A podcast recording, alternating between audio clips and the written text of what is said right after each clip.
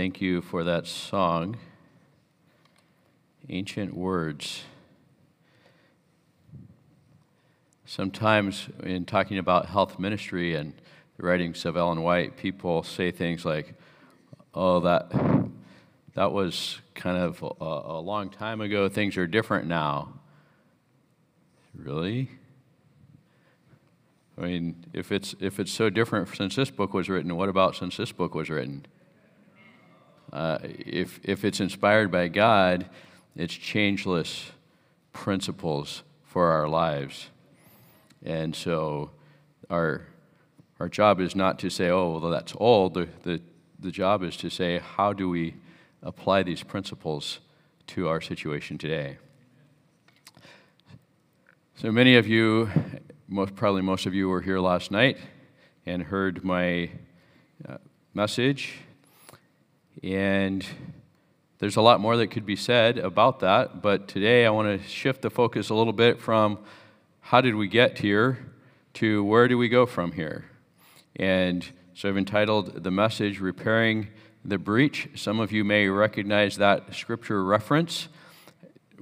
It's a reference to one of the chapters of Scripture that Ellen White says is the foundation of health ministry. And we will close with that today uh, for this session. But we have a little work to do before we get to the closing.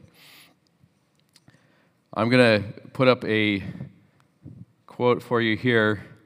And I'm going to go through several quotes and point out a few key things, and then I'm going to talk about some kind of theoretical stuff and then lay out a plan for a possible way forward to repairing the breach. Notice it says here God's word is indeed a light shining amidst the moral darkness.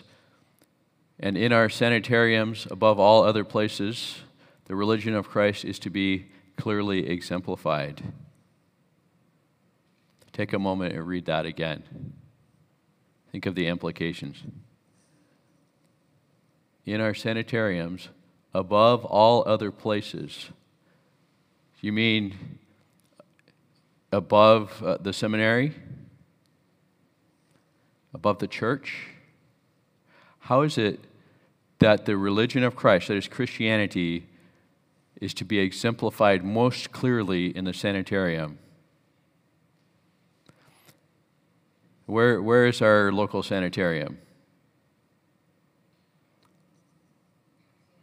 You mean we don't have one?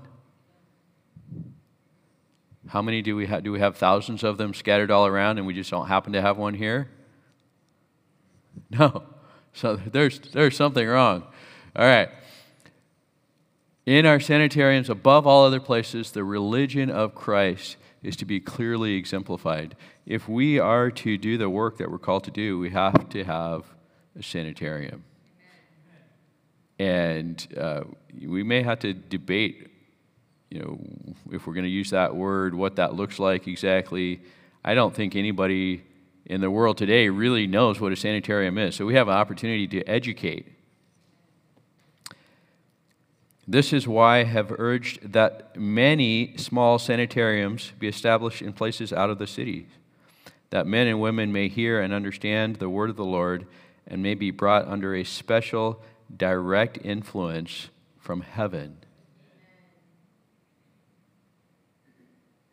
This is the work of the gospel, isn't it? To bring people under the direct influence of heaven. So if if we don't have the sanitariums, we've handicapped ourselves by the most clear and direct example of Christianity. And, and we're, we're, we're, trying to teach Christianity without giving the, the fullest example of what it means to be a Christian.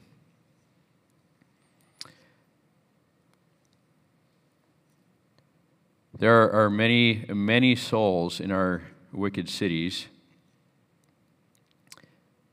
Do you think there are more now than there were in uh, 1904? Po- has the population grown a little bit and the cities expanded a lot? Yes. Both in the highways and hedges who need to be helped into the way of life, by being brought into connection with our sanitariums. And these sanitariums should be established in such places as Hinsdale, Takoma Park, and Berrien Springs. You might guess why I highlighted the uh, Berrien Springs there. It's interesting to me that there, there was one established in Hinsdale and there was one established in Takoma Park, but we're still waiting here in Berrien Springs. I'm not sure that what's in Hinsdale and what's in Takoma Park today would really be considered a sanitarium. Maybe I might have to talk about that a little bit.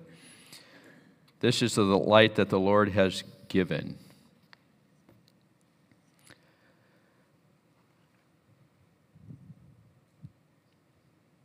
There's another interesting one.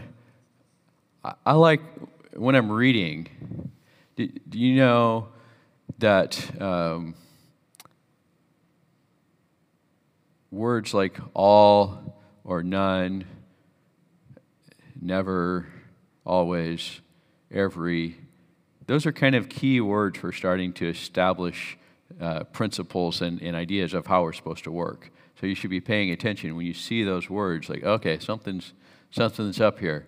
What does this say? In every city where we have a church.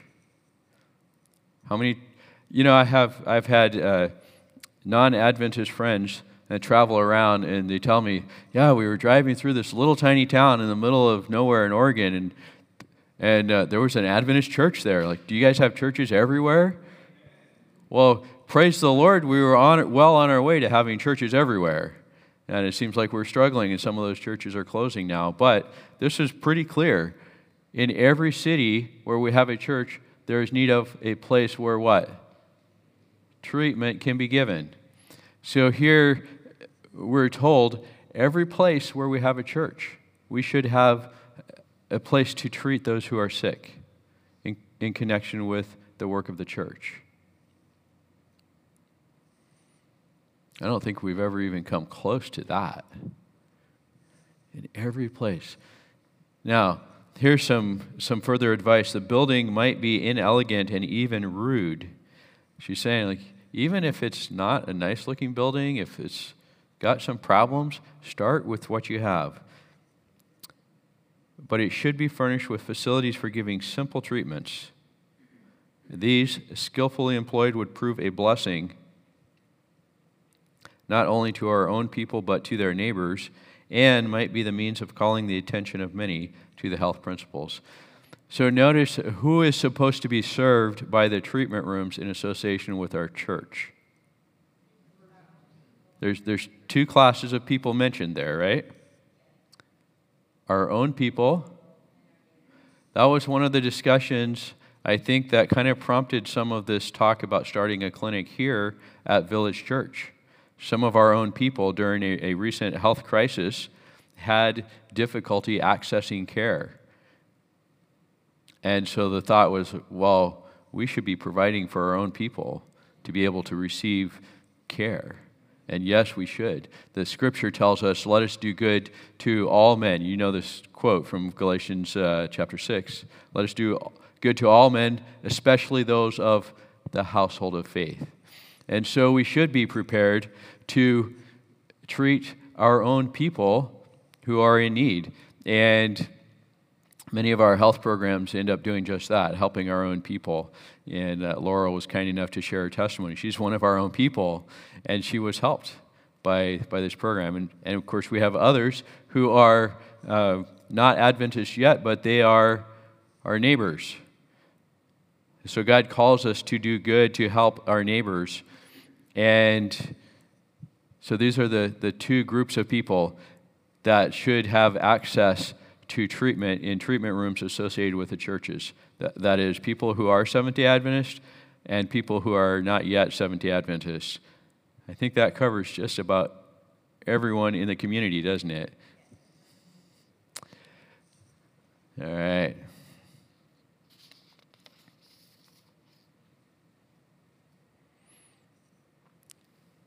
Now, these, these next um, couple of quotes might be a little challenging to some of our brethren, I just remind you that I did not write them. I'm not, I didn't write this. I'm just sharing it, okay? So keep that in mind. The gospel of health. Now, some people don't like that term, the gospel of health. They say, oh, the gospel is just about Jesus on the cross. The health message is not the gospel. Have you ever heard that? Well, I have to say, if God has a means of alleviating your suffering, isn't that good news? That's good news. We've forgotten what gospel actually means. Gospel is good news. And the good news is that our Lord Jesus Christ came to relieve us of the burden of disease and wretchedness and sin. And in its place, he wants to give us health and peace and perfection of character. That is the gospel. That is the good news. So the gospel of health has able advocates but their work has been made very hard because so many ministers, presidents of conferences, and others in positions of influence have failed to give the question of health reform its proper attention. They have not recognized it in its relation to the work of the message as the right arm of the body. I had to tell you, I was at a camp meeting one time uh, a number of years ago, and there was a I'll just say it was a, a administrative officer of the church who got up in camp meeting and was making fun of those people that eat tofu and that promote all this health stuff. And I couldn't believe what I was hearing. A, a leader in our church, a, an elected official, very influential person, making fun of the health message.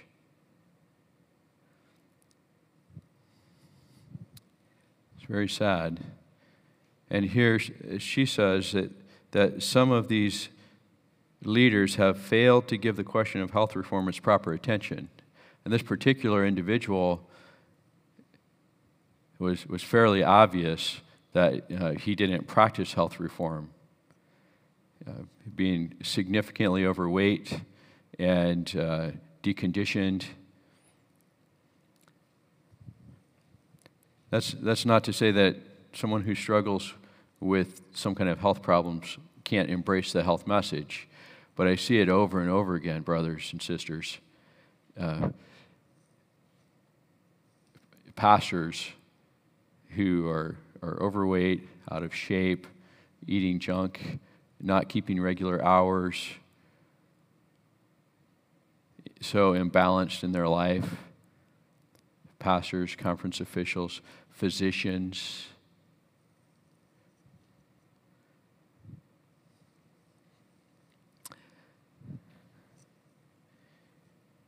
so many of us have failed to embrace the work of health reform in the church because we fail to embrace it in our personal life. So, this is another personal challenge for us. If you are not living up to everything that you know about the health message, it's maybe it's time to, to begin a, a personal work of reform, of embracing the health work in your own life. I can tell you from personal experience, um, there's a big difference between telling somebody that they should do something when you're not doing it yourself versus advising someone on how to do something from a basis of personal experience. And I, I, I love it in my clinical practice, I love it when my patients start making excuses about why, why they can't exercise. And maybe some of you have had this before, but, but doc, you don't understand, I'm busy. It's like, oh yeah? Tell me about it. How busy are you? Okay? Yeah? You think I'm not busy? Oh, you know, I have kids. Okay, yeah. Well, anyway. And, and, and sometimes it ends up with, well, whoa, you know, I, I might have to get up early. Like, well, yeah, you know, I, I get up early and, you know, I was out at 5 o'clock this morning running because I knew I was going to be busy all day. And if I didn't get up, so there's, there's two things. I'm, I've gone to preaching now, have, or quit preaching and gone to meddling now. There's two things that I have to do first thing in the morning. I got to get time with God and I got to get my exercise in. Because if I don't, then stuff happens, and my phone, and my texting, and my email, and the work, and then stuff, and then next thing you know, it's 9 o'clock at night, and you didn't do it. So it's about priorities. But it's a whole different thing when, when you're sitting with a patient making excuses, like, yeah, I had all those excuses, you know, and they don't work. Like, actually do what God is calling you to do. You know, it's like a pastor getting up and telling people to read their Bibles when he hasn't read his own Bible. Wow. All right? So, and I hope that's not too hard on you, but, uh, you know, between you and God, embrace the health message for yourself. I think it even says in the scripture present your bodies as a living sacrifice for this is your reasonable service.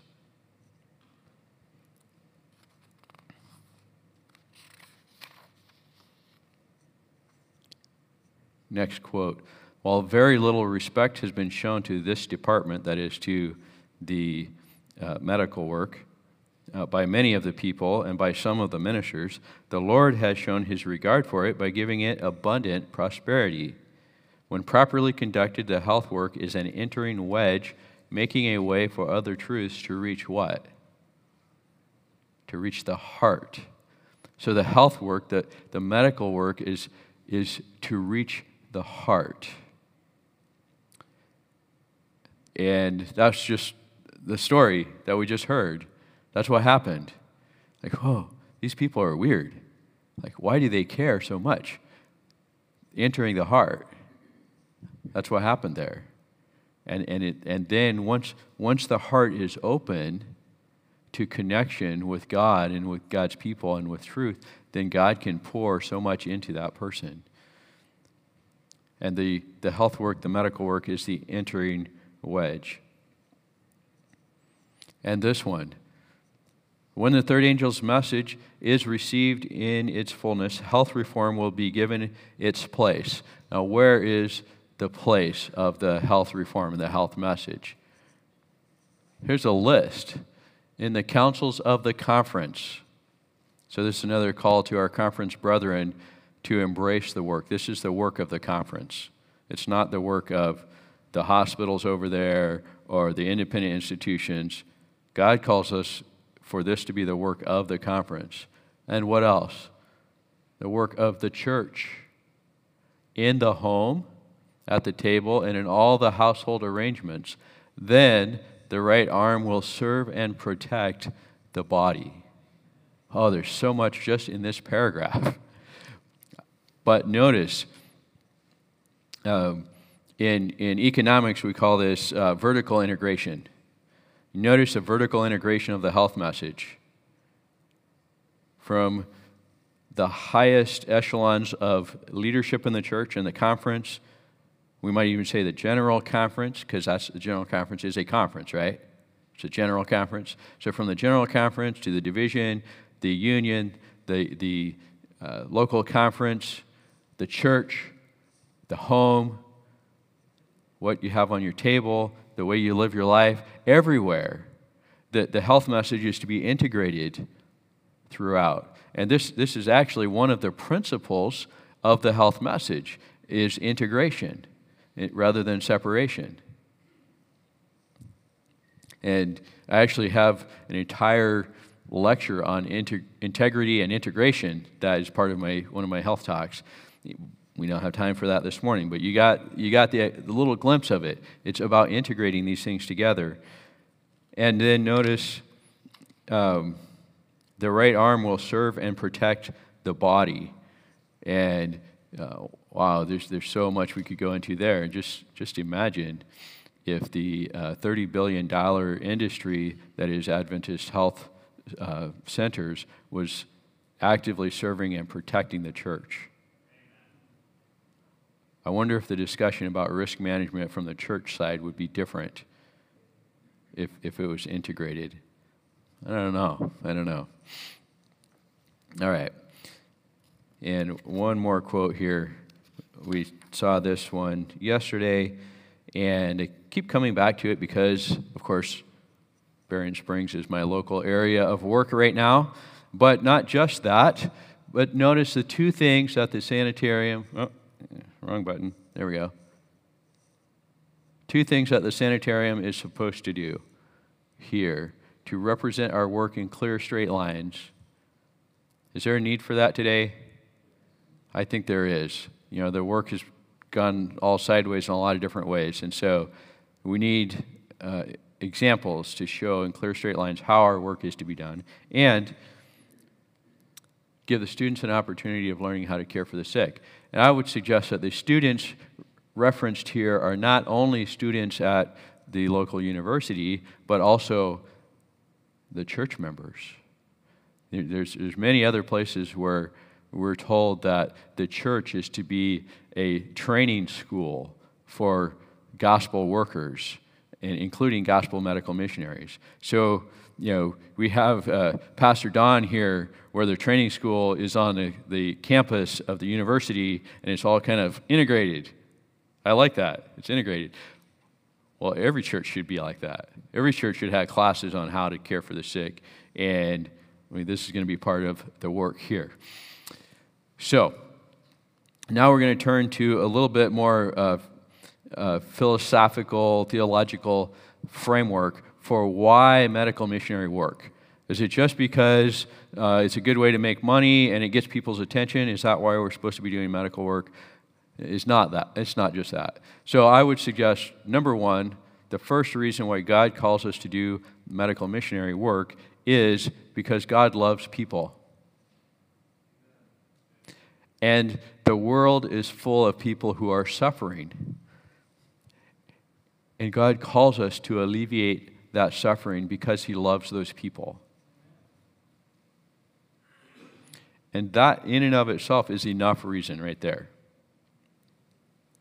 And I think sometimes, sometimes we get so anxious about uh, baptizing people, and, and we do all of the, the things just to try to get people baptized. And, and it's not wrong to want to baptize people. I think we should.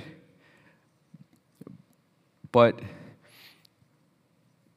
it, it, it's interesting if, if we become so focused on that, people around us get the sense like you're, you're trying to manipulate me. You're, you're trying to sell me something. Like, what is it? What do you, you just want me to join your church? Oh, you want me to give money to your church. That's what it is.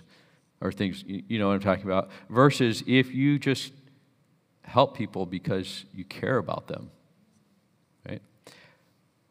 We, we could think about this for example, if, um, if, if the per- suffering person is our own child, will you only help your, your own child to alleviate their suffering if uh, you know that as a result they're going to be baptized? It's even strange to ask that question. Well, of course, you would help your child just because you love them and they're your child and they need help. And God's the same way. God has a whole world full of suffering children. He wants to help them. He wants to alleviate suffering. And yes, of course, he, he desires more than anything else their eternal salvation. But whether they choose eternal salvation or not, God still wants to alleviate suffering. So the love of God is the, the first and foremost reason. If we look at the, the example of Jesus, what did Jesus do? He went out, he says in multiple places that he saw the people and he had compassion upon them.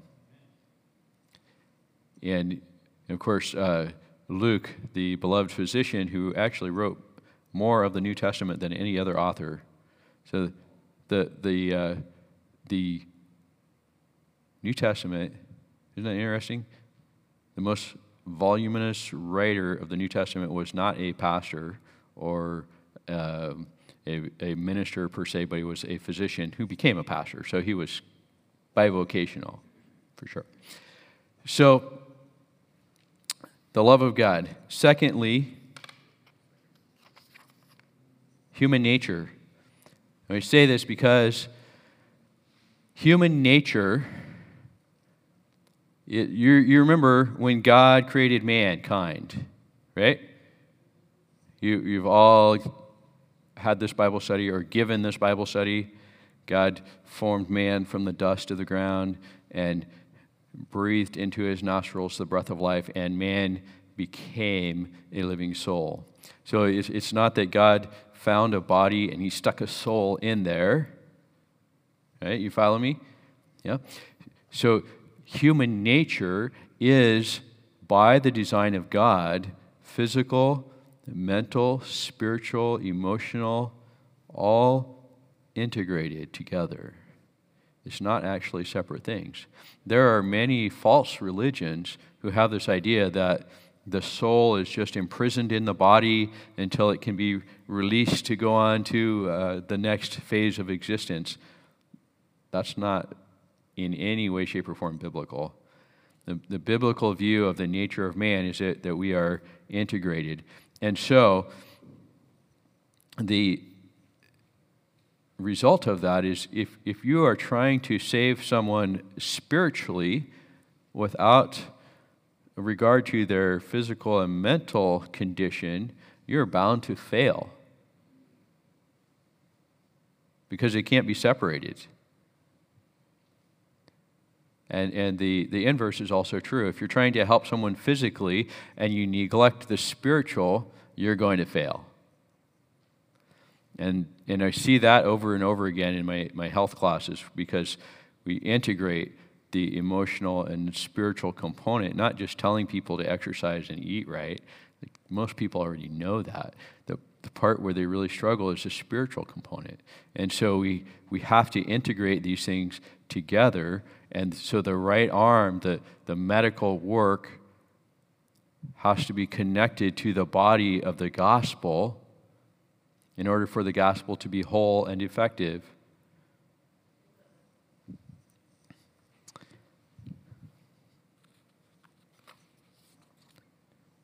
And then, uh, thirdly, I would suggest that the medical work, the health message, is important because of sanctification.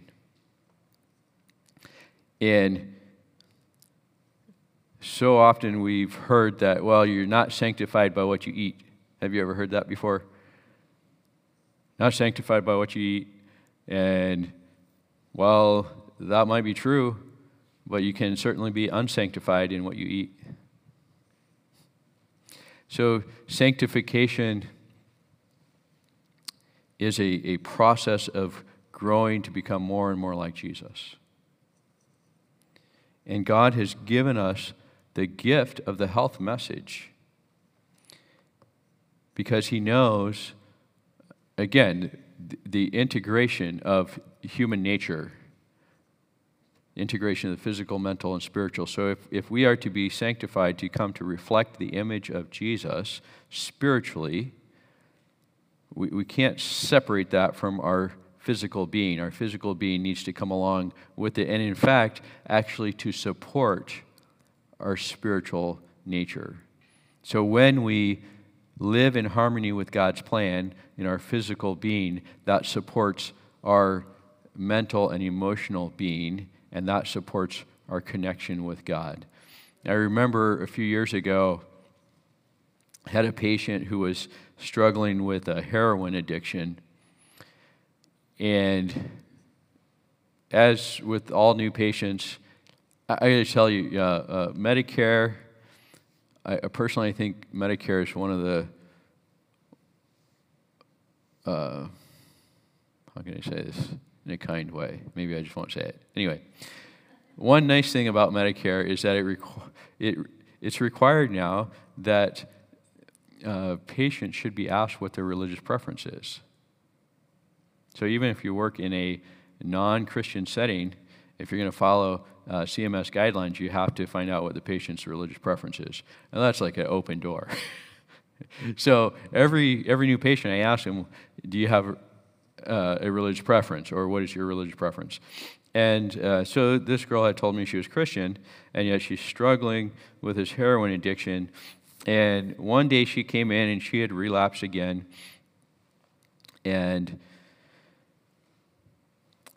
she said, I, I feel like whenever I get high, that my prayers don't go anywhere.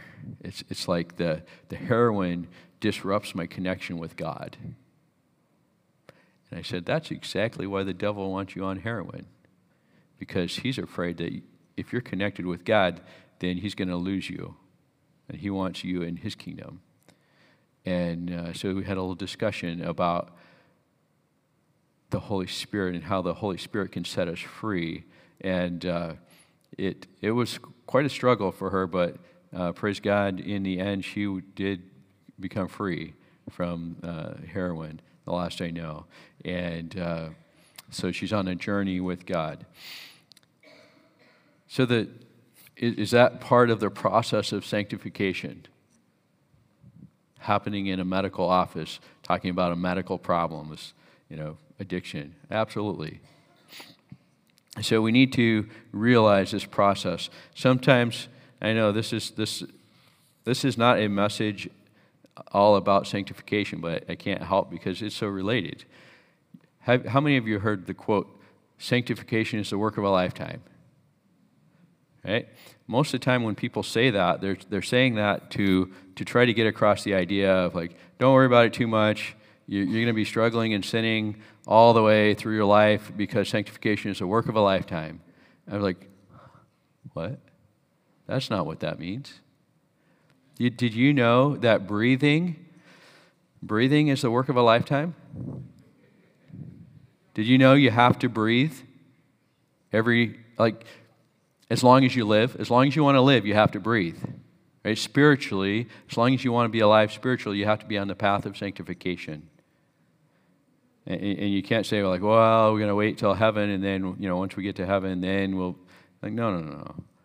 The Bible is full, full from beginning to end of God wanting to change us to help us now. Like, the, the kingdom of God doesn't start later, it's now. The kingdom of God is here and now, and He wants to work in us to transform us to will and to do His good pleasure. And so,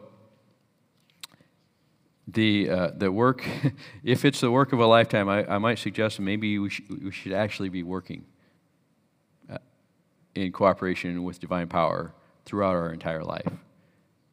And what else exemplifies that more than the health message?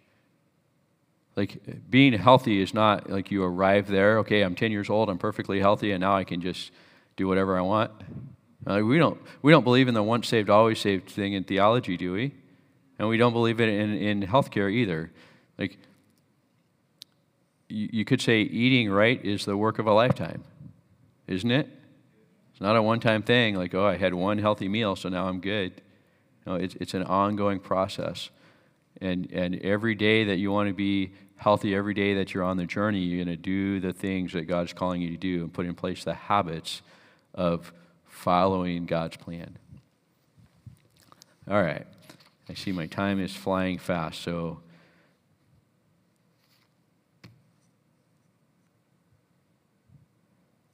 I'm going to just quickly make note. This one was in the program last night.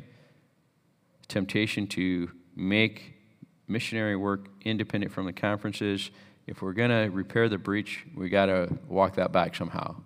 We got to reconnect medical missions and the work of the conferences.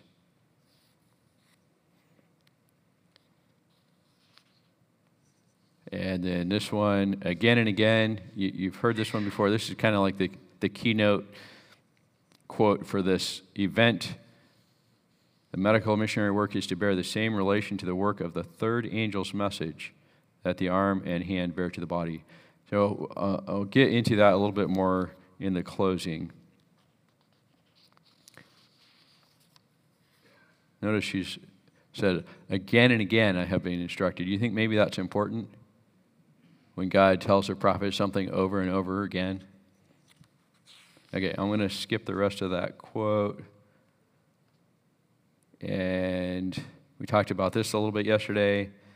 And here we go. So we're going to talk about these three different pieces just a little bit, and then we'll talk about how we can start integrating them. So, first of all, we have this Venn diagram, which in reality is, is trying to illustrate something that's not actually separate, but for the sake of illustration, it's easier to draw it as, as three separate things the gospel, medicine, and healthy living. And so here's the way I sort of conceptualize this the gospel is evangelism, telling people about Jesus, the good news that Jesus died for our sins and we can be saved. Everybody clear on, on that? It's fairly, fairly simple. Um, and probably everybody knows what medicine is. Medicine is taking care of people that are sick. Okay, we're all good with that. So that means you know someone's got a broken arm, somebody got pneumonia, they got cancer, they have heart attack, they got diabetes, all those things. So caring for those people is practicing medicine. And then over here we have uh, healthy living, or we might call this a health message. So this is you know eat uh, vegetarian diet, exercise, breathe fresh air, get plenty of sunlight, all those good things. Now, what's happened is that over the last uh, number of years 40, 50, 80 years, I don't know th- these things have, uh, that were once all integrated in our church, have began to separate out more and more. And so, just, just to be clear, uh, there are areas of overlap. So we have some places where um, people are preaching the gospel and they're doing medicine. So for um, for in the Amen conference, so the Amen Adventist Medical Evangelism Network, one of the things that they promote is for physicians to invite their patients to Bible studies and to even have Bible studies at their office. So that would be kind of uh, almost like a rapid task switching type of thing. Okay, so you come in the exam room, we give you your medications. Oh, uh, tonight we have a Bible study. Can you come back for that? So, so there's this sort of task switching thing that happens. We might get into this area of overlap if we start talking about uh, the spiritual component in the exam room or uh, maybe when the pastor is helping someone with a hydrotherapy treatment, or maybe it's not even the pastor. I mean, all the members, right? We're all supposed to be involved. So, so there's this area of overlap. Here we have the gospel and we have healthy living. And so, in this area of overlap, this is where most of our self supporting institutions are. I think they're not, they're not so much doing medicine, but they're doing the health message they're telling people how to live right. They're doing uh, lifestyle medicine, you know, helping people in that way. Uh, some of them are doing a little bit of medicine, um, but this is the big area of, of overlap where most of them are. Over here, we have this is interesting. What do you get when you have medicine and a health message without the gospel? You get an alternative healer new agey macrobiotic diets and crystals and essential oils. Now, I'm not against this uh, using herbal medicine. In fact, I, I think that's fabulous. But, uh, but when you take the gospel out of it, then you're left with this thing, and it actually becomes very legalistic.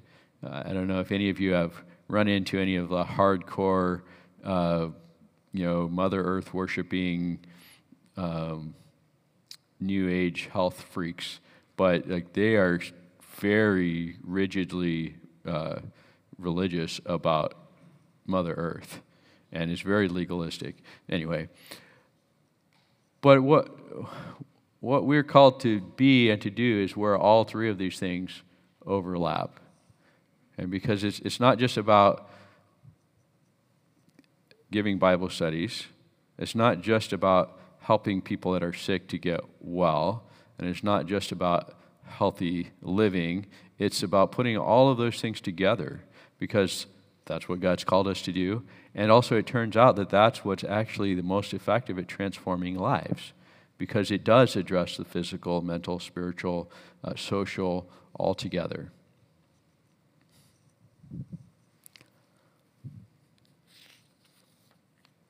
So, a vision for what might it look like if we actually did this. And I'm going to say the first piece of that vision is that every church would be engaged in health evangelism and natural remedies. And you know, we have a lot of churches that are doing some health programs, so that's that's good.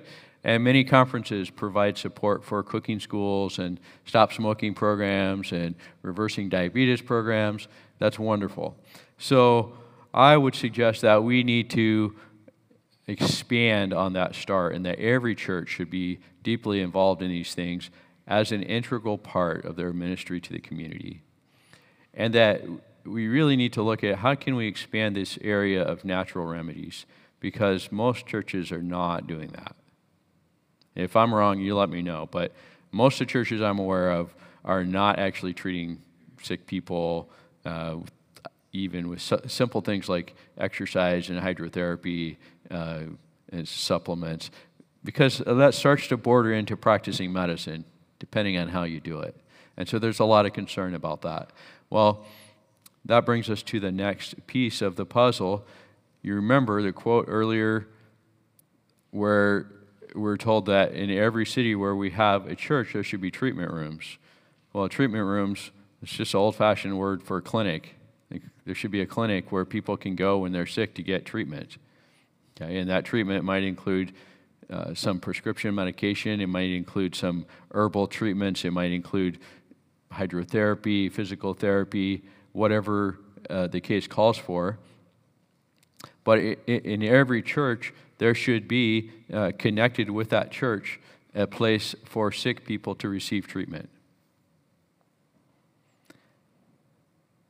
And I, I know some of us have been pushing just to get that started in one or two places, but really we're called to have that in every church. Wow.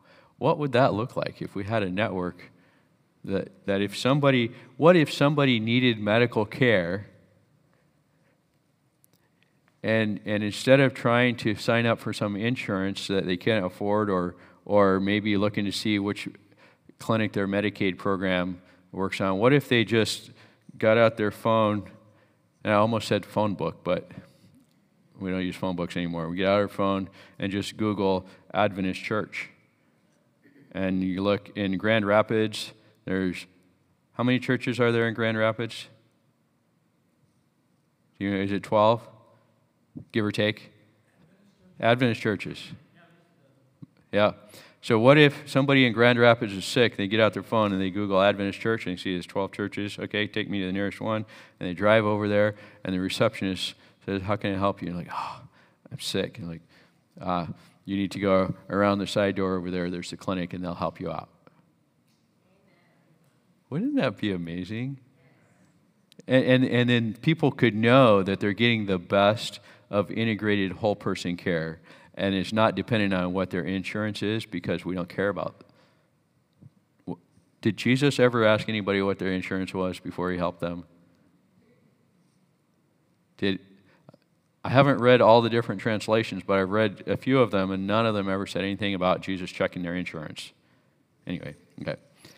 Please forgive me. I get off on these little tangents. So easy. All right. Every church should be associated with a clinic. And, you know, this, this might even be staffed by a nurse practitioner. What if, what if the conference employed a physician who could be the supervising physician for all the mid level providers that were staffing all clinics in every church? That would be almost like what Sister White talked about when she said that nurses could go around and treat people. Like that's how they used to do it. And then we went through a period of time where that wasn't okay, and now it's kind of come back into vogue that nurses are treating people. And it's like, well, praise the Lord. Why don't we take advantage of that? You know, what if, what if uh, a church was too small to employ a doctor, and so they just had one of the uh, conference nurse practitioners that came to that church one day a week to, to take care of the people in the church that needed help? Wouldn't that be amazing? It'd be like an actual parish nursing program with a, a real nurse and actually taking care of people.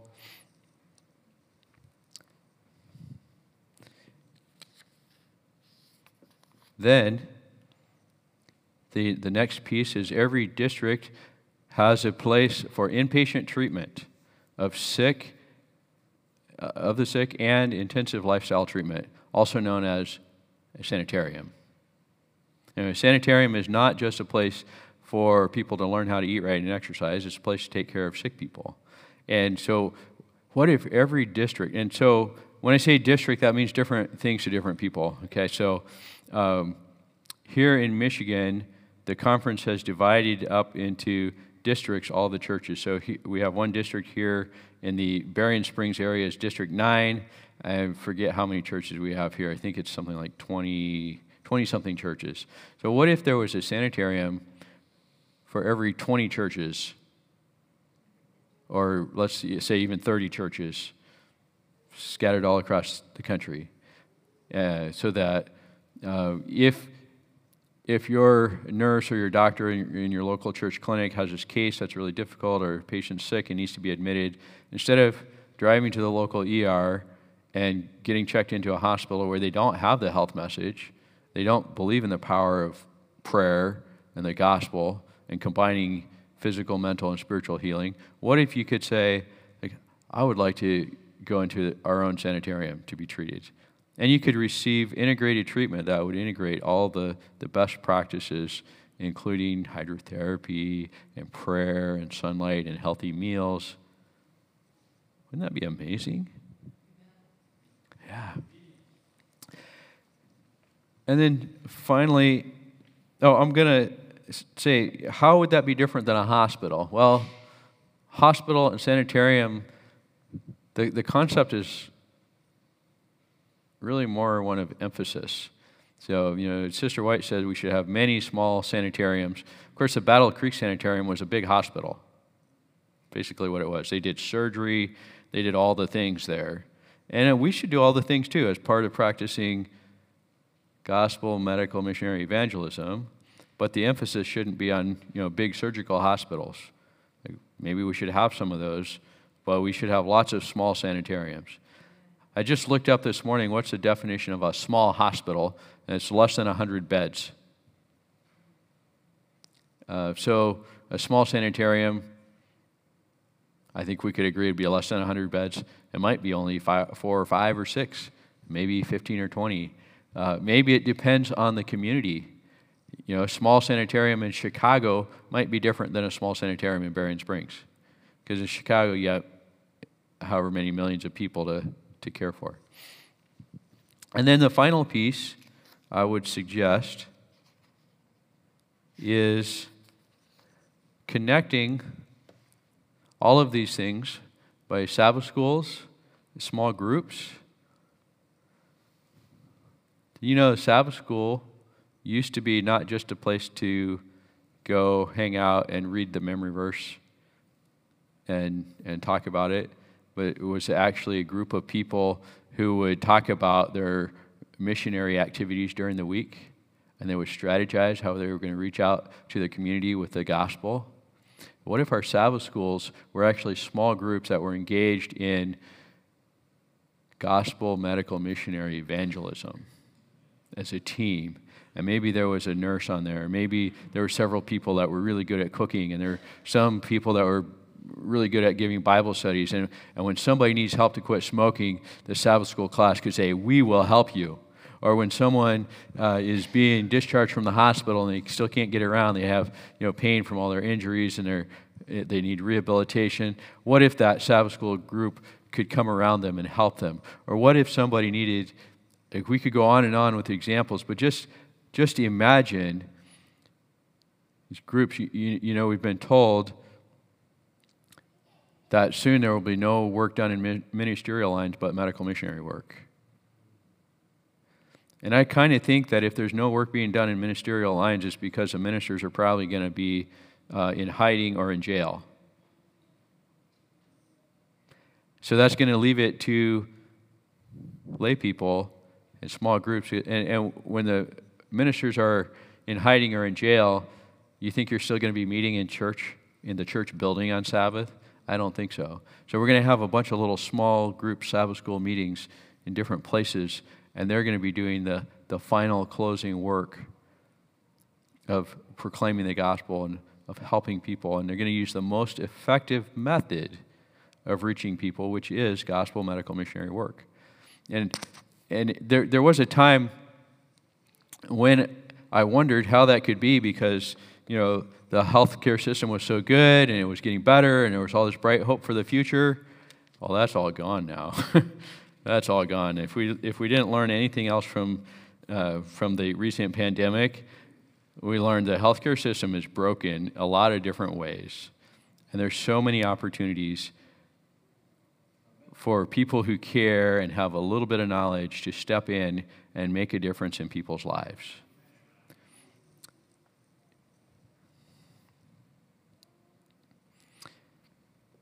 All right, a couple more quotes and then oh, four more minutes. We're going to listen quickly, okay? Here we go. We've come to a time when how, how many members? What does it say? Every member of the church should take hold of medical missionary work. Every member. So, not just the pastors and just the doctors, every member. Okay, you, you guys, uh, let's see here. Oh, members in the church need an awakening. It's part of that same quote. Okay, I have a question for you. This is kind of a trick question. You no doubt recognize this quote Christ's method alone. What is Christ's method alone that will give true success? Mingling with men as one who desires their good, showed his sympathy, ministered to their needs, won their confidence, and bade them follow me. And then, usually when you hear this, the pastor goes on to talk about uh, friendship evangelism, inviting your neighbors over for lunch, and uh, you know, uh, going camping with them, or uh, whatever it may be. You, you've heard this talk before, okay? Where is this quote from? Anybody know? It's from this little book called Ministry of Healing. It turns out, uh, you're familiar, there, there's a book called Evangelism. Have you heard of that one? Did you know Ellen White did not write that book? It was a compilation. The book that Ellen White wrote about evangelism is Ministry of Healing. She actually wrote this book and published it as the guide for evangelism. And so on, on page 143 is this quote. And it's,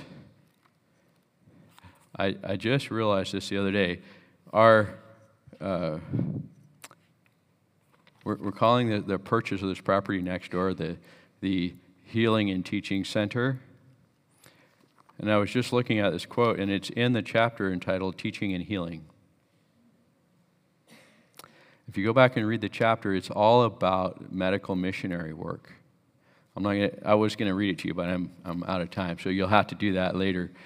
Go back, find that quote on page 143, and read the whole chapter. And what you'll see is she's talking about medical missionary work. That is Christ's method that will give true success.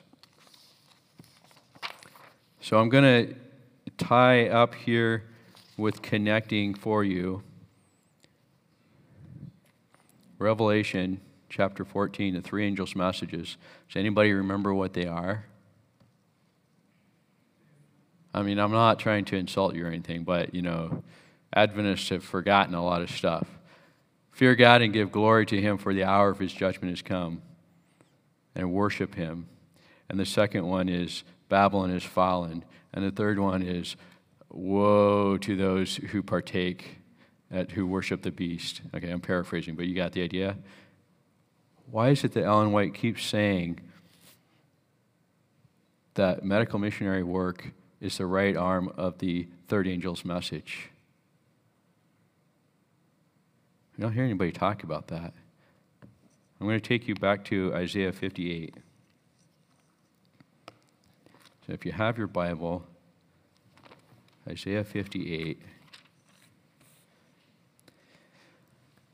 Cry aloud, spare not, lift up thy voice like a trumpet, and show my people their transgression and the house of Jacob their sins. This sounds almost like what we were reading out of the book of Joel last night. And God goes on to say, They say they're seeking after me, but they, uh, they're fasting, but they're not doing it right. And God calls for a reformation. Is this the fast that I have chosen? Says God, a day to do all of these other things. No, this is the fast I've chosen. Loose the bands of wickedness, undo the heavy burdens, let the oppressed go free, and that you break every yoke. Feed the hungry, bring in the poor, take care of the naked. Verse 10 If you draw out your soul to the hungry, satisfy the afflicted soul, then shall thy light rise in obscurity, and thy darkness shall be as noonday. Ellen White tells us this, this chapter is the explanation of medical missionary work. The Lord shall guide thee continually and satisfy thy soul in drought and make fat thy bones, and thou shalt be like a watered garden and like a spring of water whose waters fail not. And they that shall be of thee shall build the old waste places. Thou shalt rise up, uh, raise up the foundations of many generations, and thou shalt be called the repairer of the breach, the restorer of paths to dwell in. Friends, this is what God has called us to do at this time. The time has come for every one of us pastors, physicians, conference administrators, uh, brand new members in the pew, uh, children's Sabbath school members, all of us to take hold of this work. The next verse says, If thou turn away thy foot from the Sabbath, from doing thy pleasure on my holy day. I remember uh, Pastor Don talking about his uh, experience with Sabbath and medical work. And uh, Maybe I'll let him tell that story if he's inclined to do that when it's his turn to speak. But there's a connection here. We, we, we don't excuse ourselves from Sabbath keeping because we're engaged in medical ministry. Um, no. Medical ministry is the, the right arm of the third angel's message, which calls people out of Babylon, out of confusion, and, and to worship God because He is a creator who made heaven and earth and the sea and all the things there are therein. If thou turn away thy foot from the Sabbath, from doing thy pleasure on my holy day, and call the Sabbath a delight, the holy of the Lord, honorable, and shalt honor him, not doing thine own ways, nor finding thine own pleasure, nor speaking thine own words, then shalt thou delight thyself in the Lord. And I will cause thee to ride upon the high places of the earth, and feed thee with the heritage of Jacob thy father, for the mouth of the Lord has spoken it. Let's bow our heads. Heavenly Father, once again, we are humbled by the challenge set before us in the words of Scripture and in the words of your prophet.